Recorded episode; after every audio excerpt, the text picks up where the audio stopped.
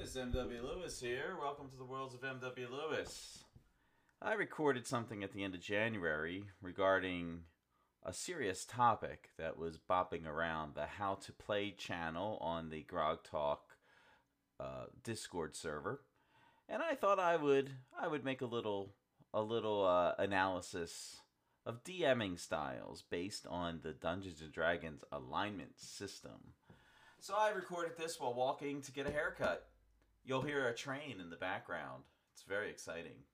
And then I follow that up with three readings from Monday Night AD&D, and these readings will get us well past the summer. Uh, I think the last reading I do today is from session 10. Now these are sessions are loosely numbered because I believe I, I missed a few sessions in the write-up somehow. Uh, it, they're they're way out of whack on my game server, I must admit. But it takes us to uh, September 11th, 2023. So we're catching up very quickly and, and pretty soon. If I, I keep at this uh, breakneck uh, pace, I would imagine by maybe even by April, I will be reading contemporaneous session descriptions and, and of course, doing much fewer of them, which may or may not be good for the show. I have a few other topics to tackle before the end of February. Um, I also want to say happy birthday to a number of people in my games who are having birthdays in February, and I want to say happy birthday to myself because mine is on Friday, and I will be long in the tooth, 53 years old. Amazing. So, with all of that, all of that, it's that time where I say, let's get on with the show. Ah. I knew something was brewing. I knew the winds were blowing rather quickly and in strange directions. I knew on the how to play thread or channel in the Grog Talk server that something was about to, to, to plop down to cause a multi poster controversy. We needed a controversy. 2024 was growing stale as the month of January came to its end. There were no grand debates. There were no grand arguments on how to play in the first couple weeks of the month.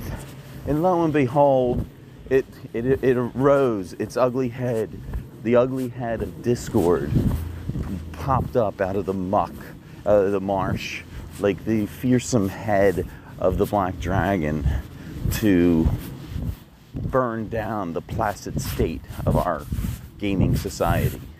And I love it. I love it. And it's, it's a classic one. This is a rerun. It's an argument that's been played out and, and, and uh, spent many, many times for many, many years, decades even, uh, on Dragon's Foot, on EN Worlds, on all the uh, RPG Net, in the in the Grog Empire itself. I believe this argument's been had. Uh, but it always comes up. Somebody always needs to stir the pot and, and bring it up. And I used to participate in the argument uh, in writing, in, in electronic characters. And I, I don't, I, am trying not to anymore because it's futile. I, I, have come to realize now it's futile. And I, I think it's because you can't get five people in a room to agree about anything. And you certainly cannot get five people in a room to agree about what alignments popular fictional characters, superheroes, spies, um, whatnot, heroes, what alignments they conform to in the AD&D world. Dun dun dun. Yes, that's the current. Uh, that is the current issue, spoiling the placid air at the Grog Talk How to Play Discord. And I love it. I love it. So I put up kind of a tongue in cheek reply that, you know, why do we think stealing and, and uh, killing is evil? Why do we think that? And I gave a couple sarcastic replies like, isn't killing a vermin or a virus good? So there are certain killings that are good. And then I said, isn't stealing good when it's the egg from the chicken or the fruit from the tree? Or, I don't know, I gave one other example. So, and that's my point. I gotta pause. uh, the dangers of walking and trying to record the pod. I just walked by someone I knew. I had to pause, talk to them for quite a while, and now I don't even remember what I was saying. But the point is, we can argue endlessly over this trap of a quiz because we just can't agree over what neutral good really means or lawful good really means. I think at the at the extremes we all can agree. We all know what it means to be lawful and follow law, and we all know what it means to be chaotic and not follow law because chaos is really just the opposite of lawful. Uh, chaotic can be taken to a nihilistic extreme, which means you don't even cooperate with your friends. But that's not really what chaos means in the game. Chaos just means you don't really follow law and your party, and therefore your party's unpredictable. See, when people don't follow law, they're unpredictable. Will you speed or will you not speed? Will you stop for the person in the crosswalk or will you not stop for the person in the crosswalk? You see, you're unpredictable, you're chaotic. It doesn't mean will you screw over your friends all the time. Uh, maybe, and maybe, and that is chaos. I mean, that's certainly, that is the extreme of chaotic. That you're so unwilling to conform to anything that you will literally screw everyone over. But I would imagine a person who lives their lives in extreme chaos, like maybe the Joker, really wouldn't live very long. You're, you'd have to be so all powerful to make it far in life, like maybe the Joker. Now I'm walking out here, you can hear the train going by, just so you know. That's what that loud clatter is. I actually live near a train track and I do a walk. I'm walking into town right now to get some breakfast and I have reunited with the track. So for part of my walk, I'm, I'm pretty far from the tracks, and then I reunite and I'm walking I'm actually on the other side of it now, the way I walk. My house is on one side of it, and I'm on the other side. So I'm gonna pause. So back to this idea of extreme chaos. If you're extremely chaotic, where you will just backstab and screw anybody in your life, because you just believe you can you can't even you wouldn't even adhere to a, a, a, an easy agreement that you'll cover your friend's back while they're trying to steal something you're just not going to make it nobody's going to want to be around you now now these kinds of characters persist in the game because dms allow it or the player party allows it but the fact is the matter that kind of character should not participate in a d&d game chaotic characters would just be I don't mind breaking the law. The king told us not to hunt in his woods. You're in the woods, your chaotic character goes out and kills the deer.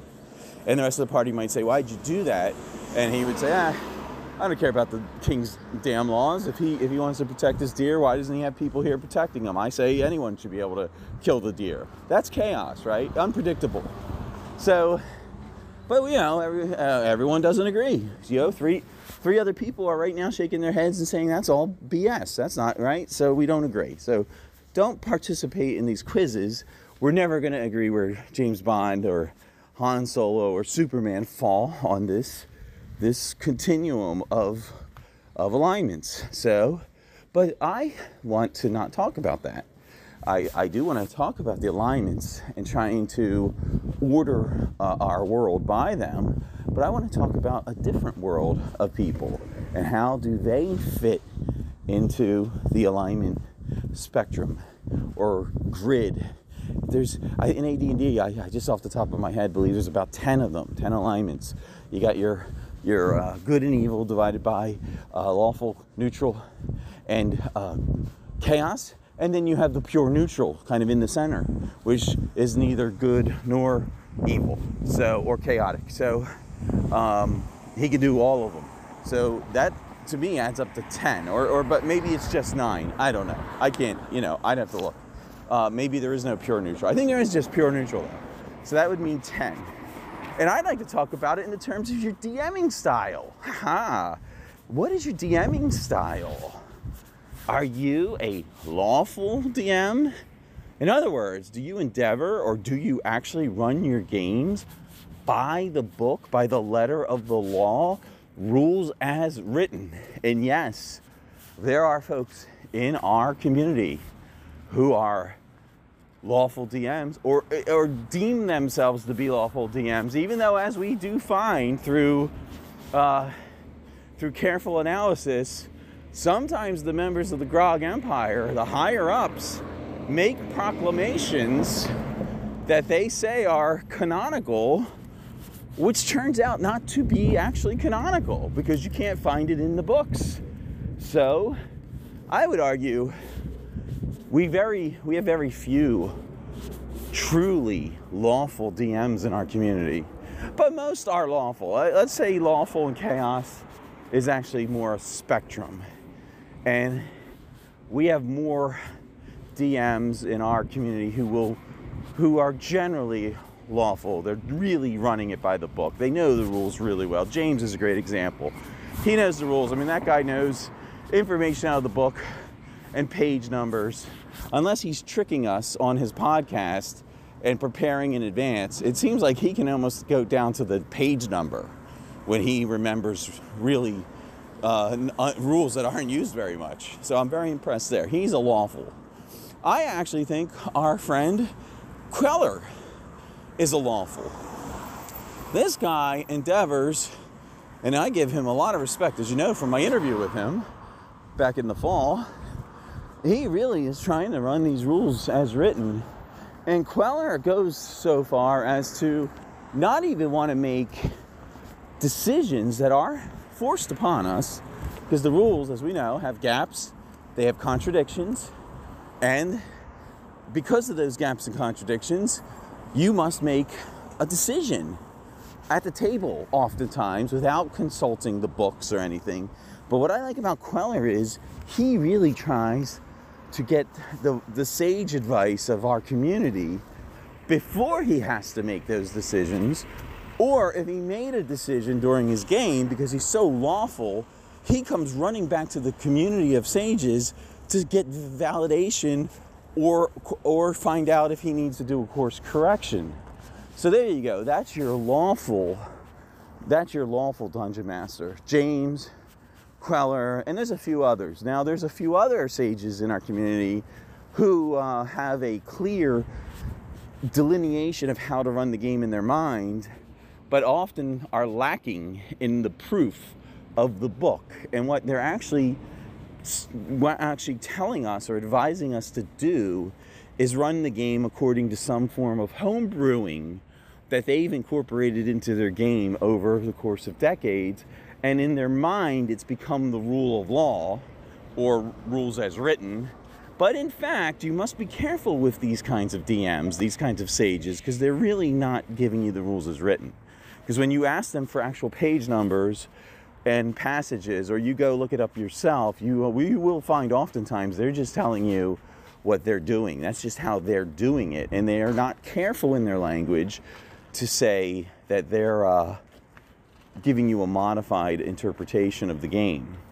And that's okay. I would put them closer to the lawful type of DM, but they're really further away from a good, from a James or a Queller. These are the kind of folks who are moving more towards a chaotic DM. And then you have your outright, op- out in the air, open chaos. These are guys who will admit that they're taking rules from various editions. They are borrowing rules from other RPG games altogether. And they might even be making up tons of their own rules and improving things, implementing a silver standard, or maybe coming up with uh, different leveling uh, expectations, things we've talked about even on my podcast. Or maybe they have a, their own shield table, which delineates shields. I'm guilty of that. Um, there's all kind. I have modified rules myself. I am more in the middle between law and chaos. I, I am closer to chaos. I am perfectly willing to take different rules, apply different rules. Uh, if, if they are better, um, I definitely don't hesitate to make rulings during my game to fill in gaps in the rules. But I do also, I'm not, I'm not at the far end of chaotic DM. I'm, I'm in the middle between law and chaos because I also do spend tons of time looking up things, consulting the sages on the various fora, and I don't just rely on the Grog Empire. I go to Dragon's Foot, EN World. I do try to get to a more perfect understanding of the rules as written, and I often do a lot of course correcting to bring us back closer to the rules. And what I like to do when I start a new game is I like to play fast and loose with the rules at the early levels to both help the, the players get to a higher level and also to see what the mood of the players is. How tolerant are they to creative ideas? How creative do they want to be? How close to the vest or close to the book do they really want to rule, run the game? And by the time you get them to second or third level, I might say, hey, a lot of these kind of side rules we've been tinkering with, they're going to become, they're going to stick. They're going to be the rules from the rest of the game forward. Or you might find all the tinkering's causing too much confusion in your party and you just go to the players and say hey guys why don't we just ratchet this back a little why don't we just go rules as written and that's what i did in my previous game and it really worked for a long after about third level we started ratcheting down and going back to rules as written and uh, the game really did move smoother i am a big advocate i like i would like to be a perfectly lawful dm but I dabble on the chaos side because I do have people in my games who who have played other editions or do play a lot of other RPGs or just have played so long they want they want some kind of variety. They want to try some different things. But I wouldn't. I, I would be perfectly fine. In fact, I've converted my Friday night games going to try to get back off the ground. It kind of been um, kind of been dormant for a while we even agreed to go just straight back to straight basic play. Because if you play basic rules, you can run all those rules without any worries. Because we're only going to play once a month in that game. So I said, why don't we just go to a basic interpretation of this game? And we all voted. I think one guy really didn't want to play basic, but he got outvoted. We're going to just run it by basic. And if you're playing basic rules, man, you can play those rules easy. It's easy. You don't need to consult with anybody. It's a beautiful game. I lo- I've said it before. I, and I'll say it again, and I don't know if you guys think I'm being sarcastic. I'm not. I love the basic game. It's elegant. It's a beautiful game, and I, I know just like there's people who love OD&D because it's an elegant, basic game. It's easy to run. So I would like to play a game closer to the rules. The problem with AD&D is it invites, with its gaps, its inconsistencies, its kind of uh, Gygaxian, the high Gygaxian language, it actually inherently invites the various interpretations and rules dabbling. And then, like I said, when people play these games long enough, they um, they want they get bored too. You get bored of the same rules. That's why a lot of people really liked OSE and Osric when they came out because those books modified the rules a little bit. They were presented as the rules of AD&D or basic. But when you really dig in there, there are modifications to the rules. And people like that. See, people are like, oh, a new way of doing it. But then for me, when I play OSE or Osric, I don't like the rule. I, eventually come, I, like, I like the original rules better. So I, I appreciate the fact that they made the game rules easier to, to plod through, but I don't like the, I don't like the variations to the rules.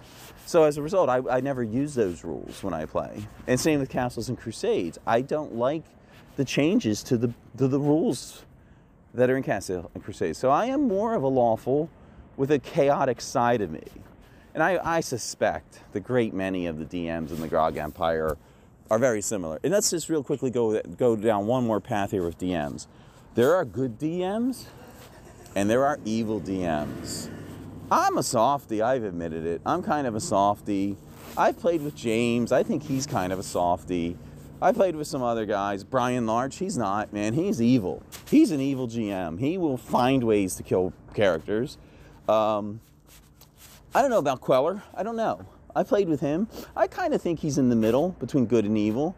Uh, I think he, if a player dies, a player dies, but I don't think Queller's going to exhaust every possibility to keep a player alive, like I would do. I will, I will make sure if a player's dying, we have indeed come to the end of that character's existence. I even now have incorporated, thanks to watching the Grog Talk, I've incorporated the uh, divine intervention in my game. One last shot, man. It's a small percentage, but why not? Why not? It sure beats having to roll up and waste time making up a new character.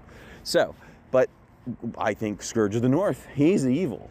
So it's so you're getting my point. You know, guys who will just outright try to kill the characters, those are evil DMs, and I don't mean that in a bad way. Or and then you have your good DMs who try not to. And I don't mean good like we're better than them. I'm meaning just good like our modern idea of good. We're not we're not trying to kill people. Uh, both types of DMs are good DMs, by the way, and you should play with both types. Uh, I'm good meaning they're competent and you're going to have a fun time. I mean on the alignment scale. So that's it. I'm not going to say any more on this. I would just like to think you to think about your style of DMing. Are you a lawful DM or are you a chaotic DM? And I'm not going to say neutral. I'm throwing neutral out of this. Or are you a good DM or um, a chaotic uh, or evil DM? I, I think I'm I'm more like a chaotic new I'm a chaotic good DM is how I would describe my my demeanor as a DM. But that chaos is, has an asterisk. I'm also lawful. I'm, I'm both sides of it. I, I, like to be lawful, but I don't mind the interjection of alterations. So I'm, I'm more of a lawful, lawful chaotic, good DM. So there you go.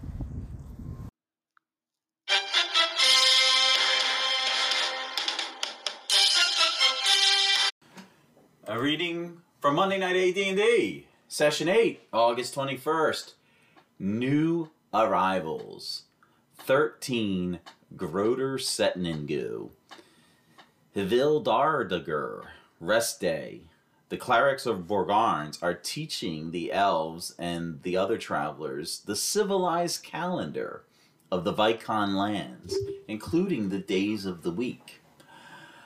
This day began with the party meeting a few travelers who arrived the day before on a riverboat called the Nautilus, piloted by a well known captain, Nemo.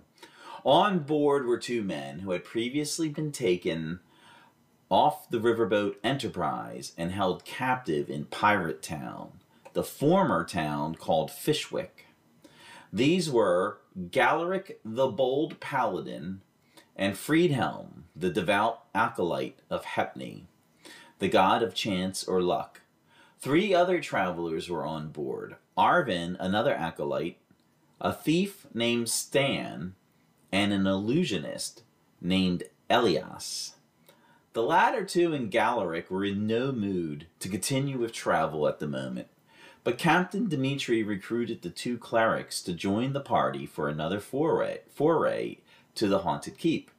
He was getting a bit anxious to see maps of this strange complex abandoned long ago. So the party set out with the two clerics.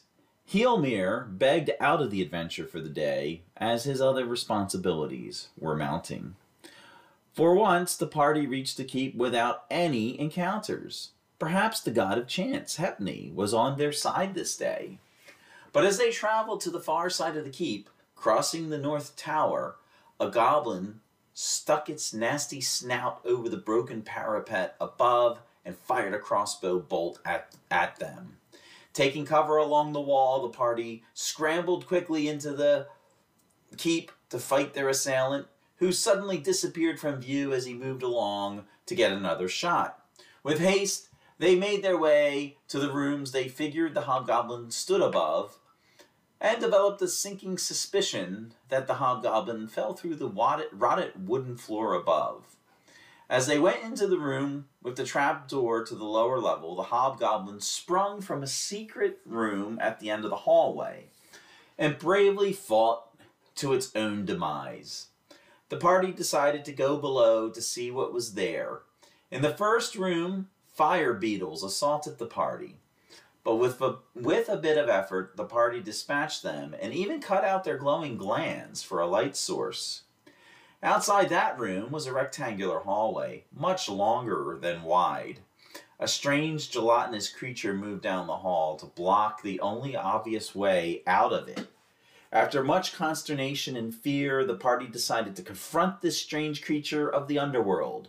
In the ensuing fight, Friedhelm took the worst of it but the cuboid creature was reduced to liquid and goo in no time. The party recovered metal treasures which the creature could not consume. Quintus decided to take a tiny taste of a liquid from a metal vial they found in a gluey blob.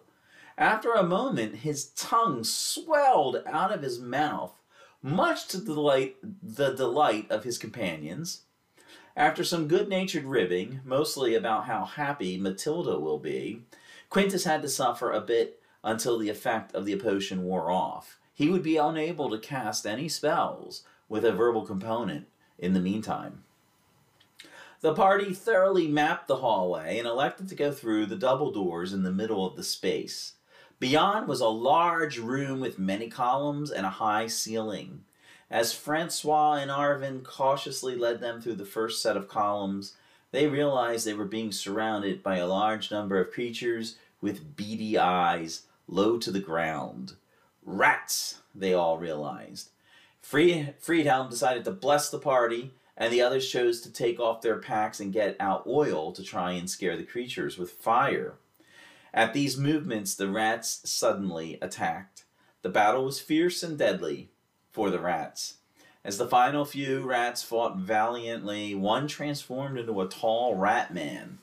Feeling the party was suddenly at a big disadvantage, Quintus cast his sleep spell sending all besides himself into the world of dreams. He remembered his studies of fantastical beasts and realized the rat man was a lycanthrope. So he used the silver dagger given to him by the dowager to slit the sleeping creature's throat.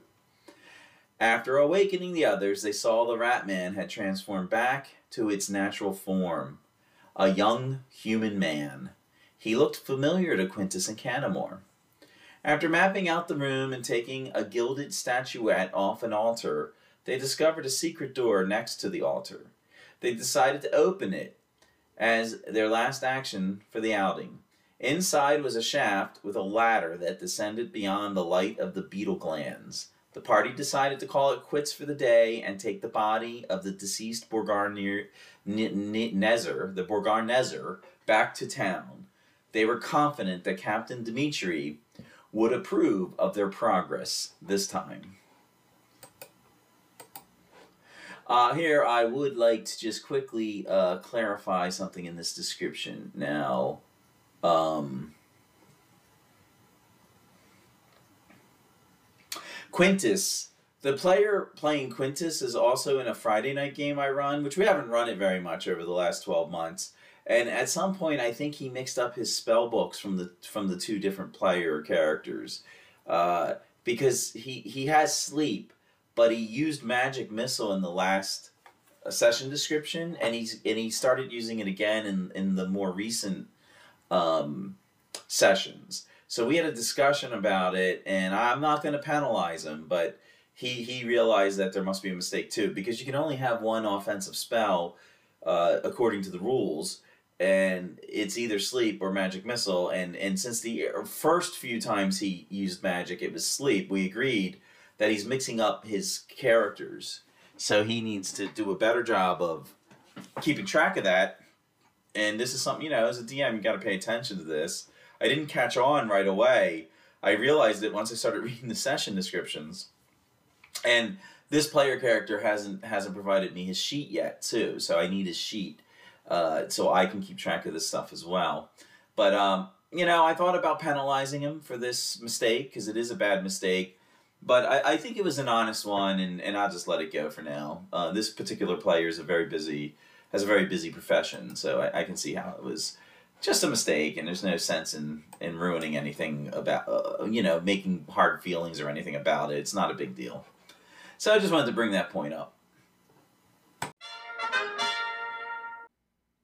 A reading from Monday night AD&D session 9, August 28th, 2023. Snake Venom. The 14th of Groder Setningu, Gudsdagur, God's Day. In some communities, observing God's Day is important, but in others, only the old and infirm stay in and pray. In modern times, most just say a quiet prayer or light votive candles. in the church, or a candle under their icons at home before getting on with the drudgery of their life. For the adventurers, it was business as usual. Before we get to that, let's remember how their rest day came to an end.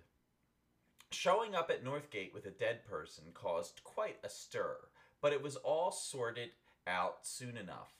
The town's officials took careful note of the party's report so they could deliberate over their findings. In the meantime, the party went to the tailor's store and retrieved Quintus's fancy new robe, hat, and boots, which he ordered the day after they returned with a wounded Eldon many almost over a week ago. They then found three merchants in the Riverboat Inn and sold their gems and jewelry for a whopping 3,029 crowns.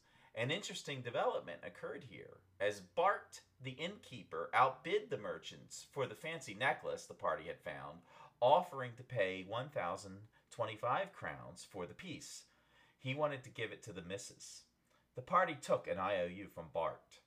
With business done, the party heard from Captain Dimitri.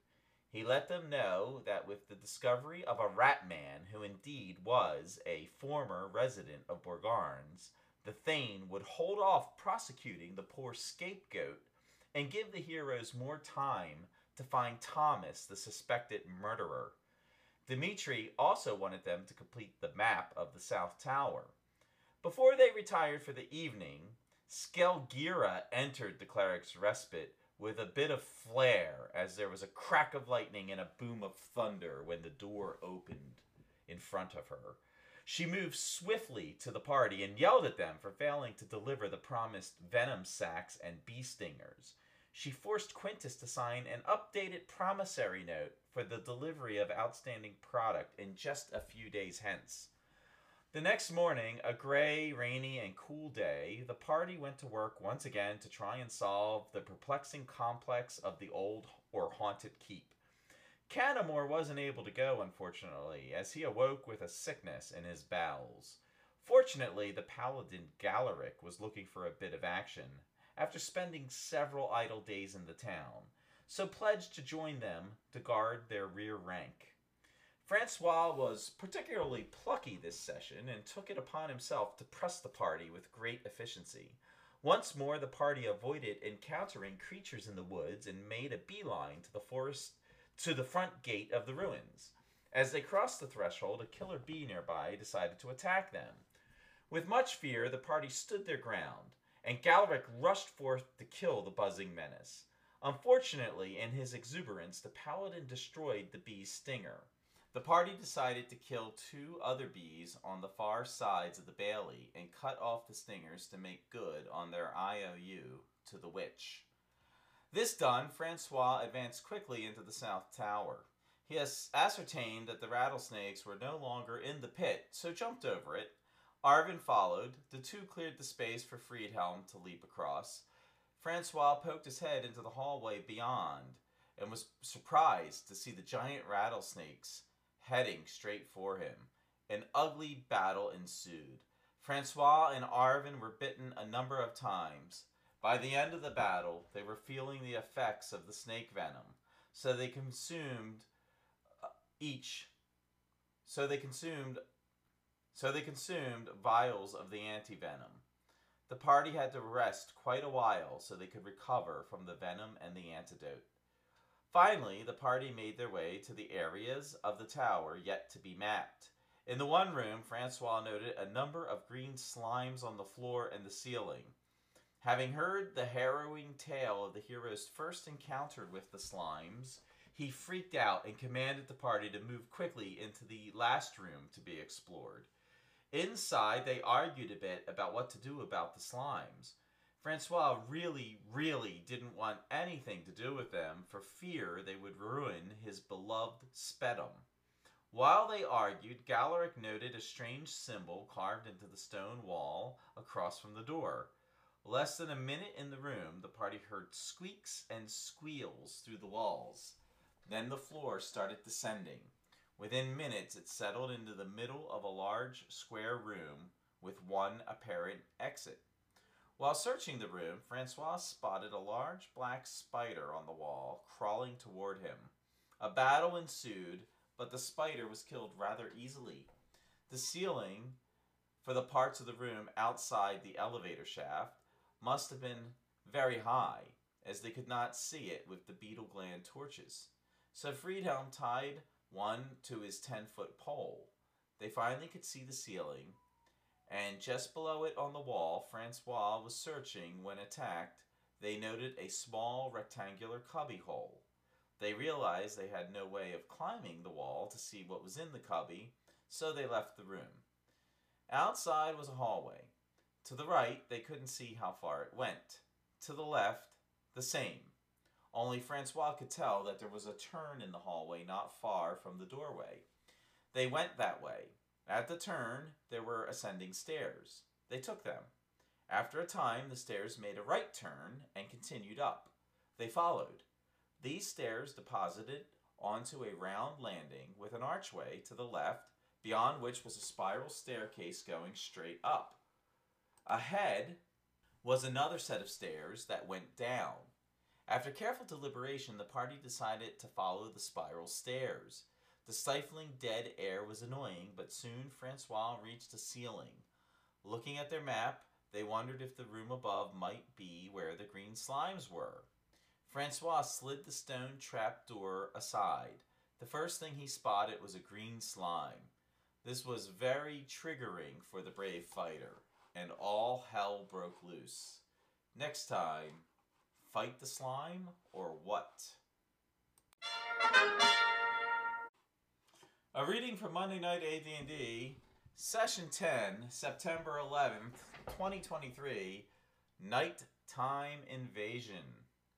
14, Groder Setnigu, Goods the Gur, God's Day. After much panic and arguing, the party brainstormed a way around the slimes. Understanding their metal weapons and flesh were at mortal risk, the magic user had an idea. He proposed using his mystic power of sleep on the slimes. So the party painstakingly descended the narrow stairs in the hot, moist air to the landing below and reshuffled their order so that Quintus ascended the stairs first, followed by Friedhelm, Arvin, Francois, then Galeric. The elf poked his head through the three foot round trapdoor and observed the slime on the stone trapdoor a slime close by on the other side of the floor, two slimes hung on the ceiling near the door out of the room, and a slime sat on the floor in front of the door. He cast sleep. When the previously unmoving slimes continued to unmove, he declared great success and climbed carefully out of the trapdoor. He almost stumbled onto the slime closest to him from nerves Eventually, the whole party stood along the back wall of the room amidst pieces of decayed wood and broken clay pots. Quintus decided to bravely maneuver to the door and try to sidestep past the slimes on the ceiling. Suddenly, one dropped on him, covering his left shoulder and back. He managed to run out of the room without stepping on the slime on the floor and quickly removed his ru- now ruined fine green robe with the ten secret pockets, which he had just picked up that morning from the tailor. He then used his staff to push the mess away from the door, ruining it too. Finally, Friedhelm and Arvin reached a breaking point. Burn them, they declared. Why not? they said to the querying eyes of their companions. They lit torches and burned away the slime on the floor by the door, careful not to move under the one still on the ceiling. The party, satisfied with the day's accomplishments, returned to Borgarnes. The North Gate guards took great delight as Quintus approached in just his undergarments. Inside town, he went straight to his room and donned the mysterious magical elven cloak previously found. Canamore felt better, so joined the group, as Galeric turned in, so tired after all the excitement. The party went to Skelgira's to give her the stingers and venom sacks. She was pleased. She inquired if any of the party was bitten by the rattlers, and the party affirmed that Arvin and Francois had been. She was greatly interested in this. She offered to pay them for an ounce of their blood. The party agreed. They then haggled with her over the Black Widow stinger poison, and in combination with the blood, agreed to pay her 28 crowns for a vial of Black Widow antidote. A guard approached and told them Captain Dmitri wanted to see them at the Riverboat Inn. There he pored over their maps and received a satisfactory report. He told them they were doing well. Then there was a sound of a horn blast, a long, deep one. Dmitri looked up and said, Westgate, come with me. They all hustled to Westgate, where several older women were agitating the guards. They all settled down at the appearance of the captain. The ladies told them that a large flying black beast swept over their farm and took a milking cow. They wanted someone, anyone, to retrieve Bessie. The party and Dmitri pondered what the beast might be, eventually deciding it might have been, gasp, a dragon. Still, with money top of mind, they went back to the Riverboat Inn to collect the crowns Bart owed them for the necklace. Bart seemed to be not so subtly averting his gaze from the group. They found out quickly that he still had to get the crowns, but he promised to pay them the next day. He offered to give them a free dinner in the evening if he was as he was serving pheasant. He said the party could sit with the three merchants from the capital. The party agreed. They asked if he could give them some meat to help Francois and Arvin, who needed a good high iron meal for the blood donation, but they didn't tell Bart that part. He had none, though, and recommended they go to the docks and buy some fish. The party did. They learned the fishermen were back on the water, but had brought in a haul of fish already. Arvin and Francois chowed down on the raw fish each. Burp. They went to Skelgira's and were fascinated by her strange hut. She had a vat of something boiling over the center pit. She had tables covered with all kinds of oddities, including a chipmunk skull. And she had a bench set up with her implements to draw the blood goat stomachs and intestines, and two small needles. She masterfully drew the blood from each of them simultaneously while using the stomachs as pumps. She murmured strange words the whole time, and some in the party thought she was saying, Where is my assistant? Why did he leave me? Over and over, finally ending with mutton or Munson or Mutane or something like that. The deed done, the party went to the respite, then to dinner at the riverboat. The lady greeted them heartily and showed off the beautiful necklace Bart had given her. The party now felt really burned, as they were thinking of repossessing the item and asking the merchants to buy it. Now they weren't sure if they could break the nice old lady's heart.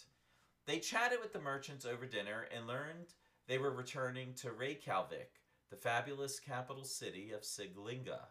The merchants beseeched the heroes to go with so they that they did not waste their lives in Borgarnes. The party said they may go to the capital someday. Later, the party settled in for a good night's sleep, satisfied Gudstagur, the day of the gods, was a good one. Suddenly, Canamore stirred in bed. An impregnable darkness blanketed the room. He was dismayed waking up like this in the middle of the night. He tried to settle his head back on his pillow, but then heard the sound of a distant horn. Suspecting that might have triggered him from sleep, he went to the window and looked outside.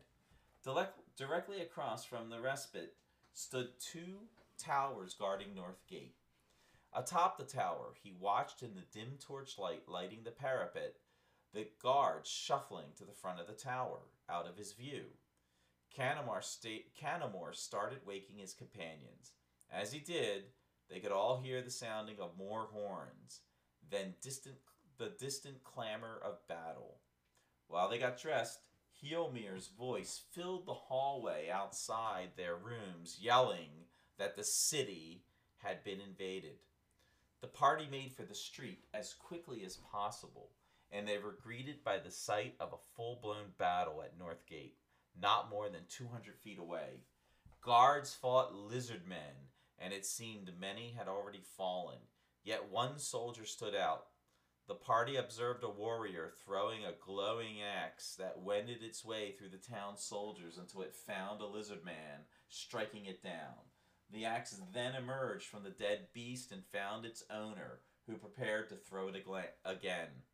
As the heroes tried to figure out what to do, a stream of women and children and elderly people came around from the city side of the inn, led by some of the town's clerics.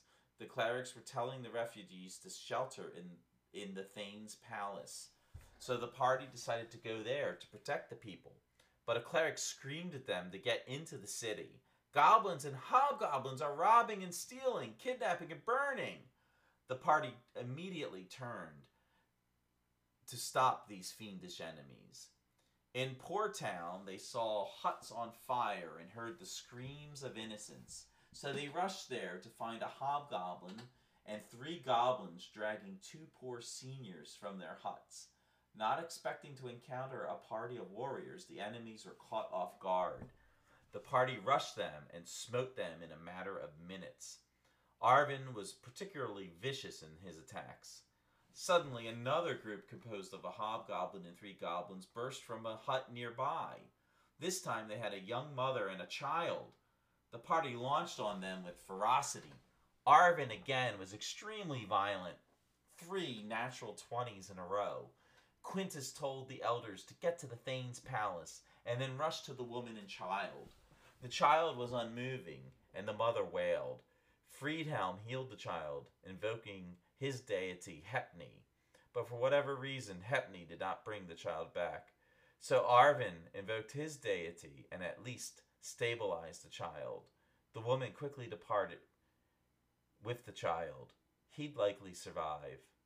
The party took off to hunt more enemies and found them dragging the tailor and his family from his shop.